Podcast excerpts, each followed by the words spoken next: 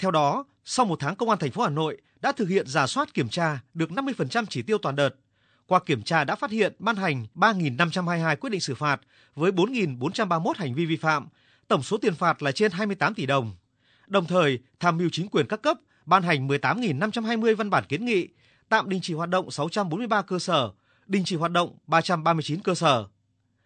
Tại các quận huyện, xã phường, chính quyền các địa phương đã phối hợp chặt chẽ với các lực lượng chức năng, đẩy nhanh việc giả soát, kiểm tra, đảm bảo an toàn phòng cháy chữa cháy. Bà Nguyễn Thị Phượng, Chủ tịch Ủy ban nhân dân phường Định Công, quận Hoàng Mai cho biết. Thực hiện cái kế hoạch tổng giả soát về công tác phòng cháy chữa cháy trên địa bàn phường thì phường Định Công thành lập 19 tổ công tác giả soát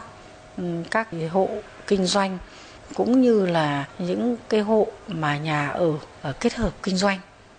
nội dung giả soát đi kiểm tra phối hợp rồi cũng tuyên truyền vận động rồi là những cái trường hợp vi phạm thì cũng xử phạt vi phạm hành chính để đảm bảo cho công tác phòng cháy trên địa bàn phường đảm bảo cái quy định của pháp luật về phòng cháy chữa cháy. Sau các vụ cháy lớn xảy ra trên địa bàn, đặc biệt là tại các cơ sở kinh doanh karaoke, Ủy ban nhân dân thành phố Hà Nội đã ban hành nhiều văn bản tăng cường công tác quản lý nhà nước về lĩnh vực này. Ủy ban nhân dân thành phố Hà Nội yêu cầu các đơn vị đẩy mạnh tuyên truyền, khuyến cáo về công tác bảo đảm phòng cháy chữa cháy và cứu nạn cứu hộ, an toàn sử dụng điện, đặc biệt là loại hình cơ sở kinh doanh dịch vụ karaoke, quán bar, vũ trường, cơ sở tập trung đông người.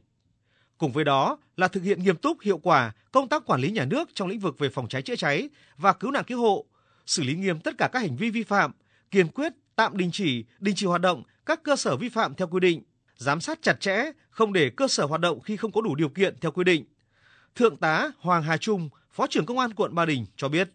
Kiểm tra kỹ các cái cơ sở, nếu không đảm bảo thì phương châm của chúng tôi là kiên quyết tạm đình chỉ, đình chỉ và xử lý đối với các cơ sở không đảm bảo. Một trong những chỉ đạo của thành phố chúng tôi đã quán triệt đó là xem xét thật kỹ về phần trách nhiệm những cái ờ, phần liên quan đến kỹ thuật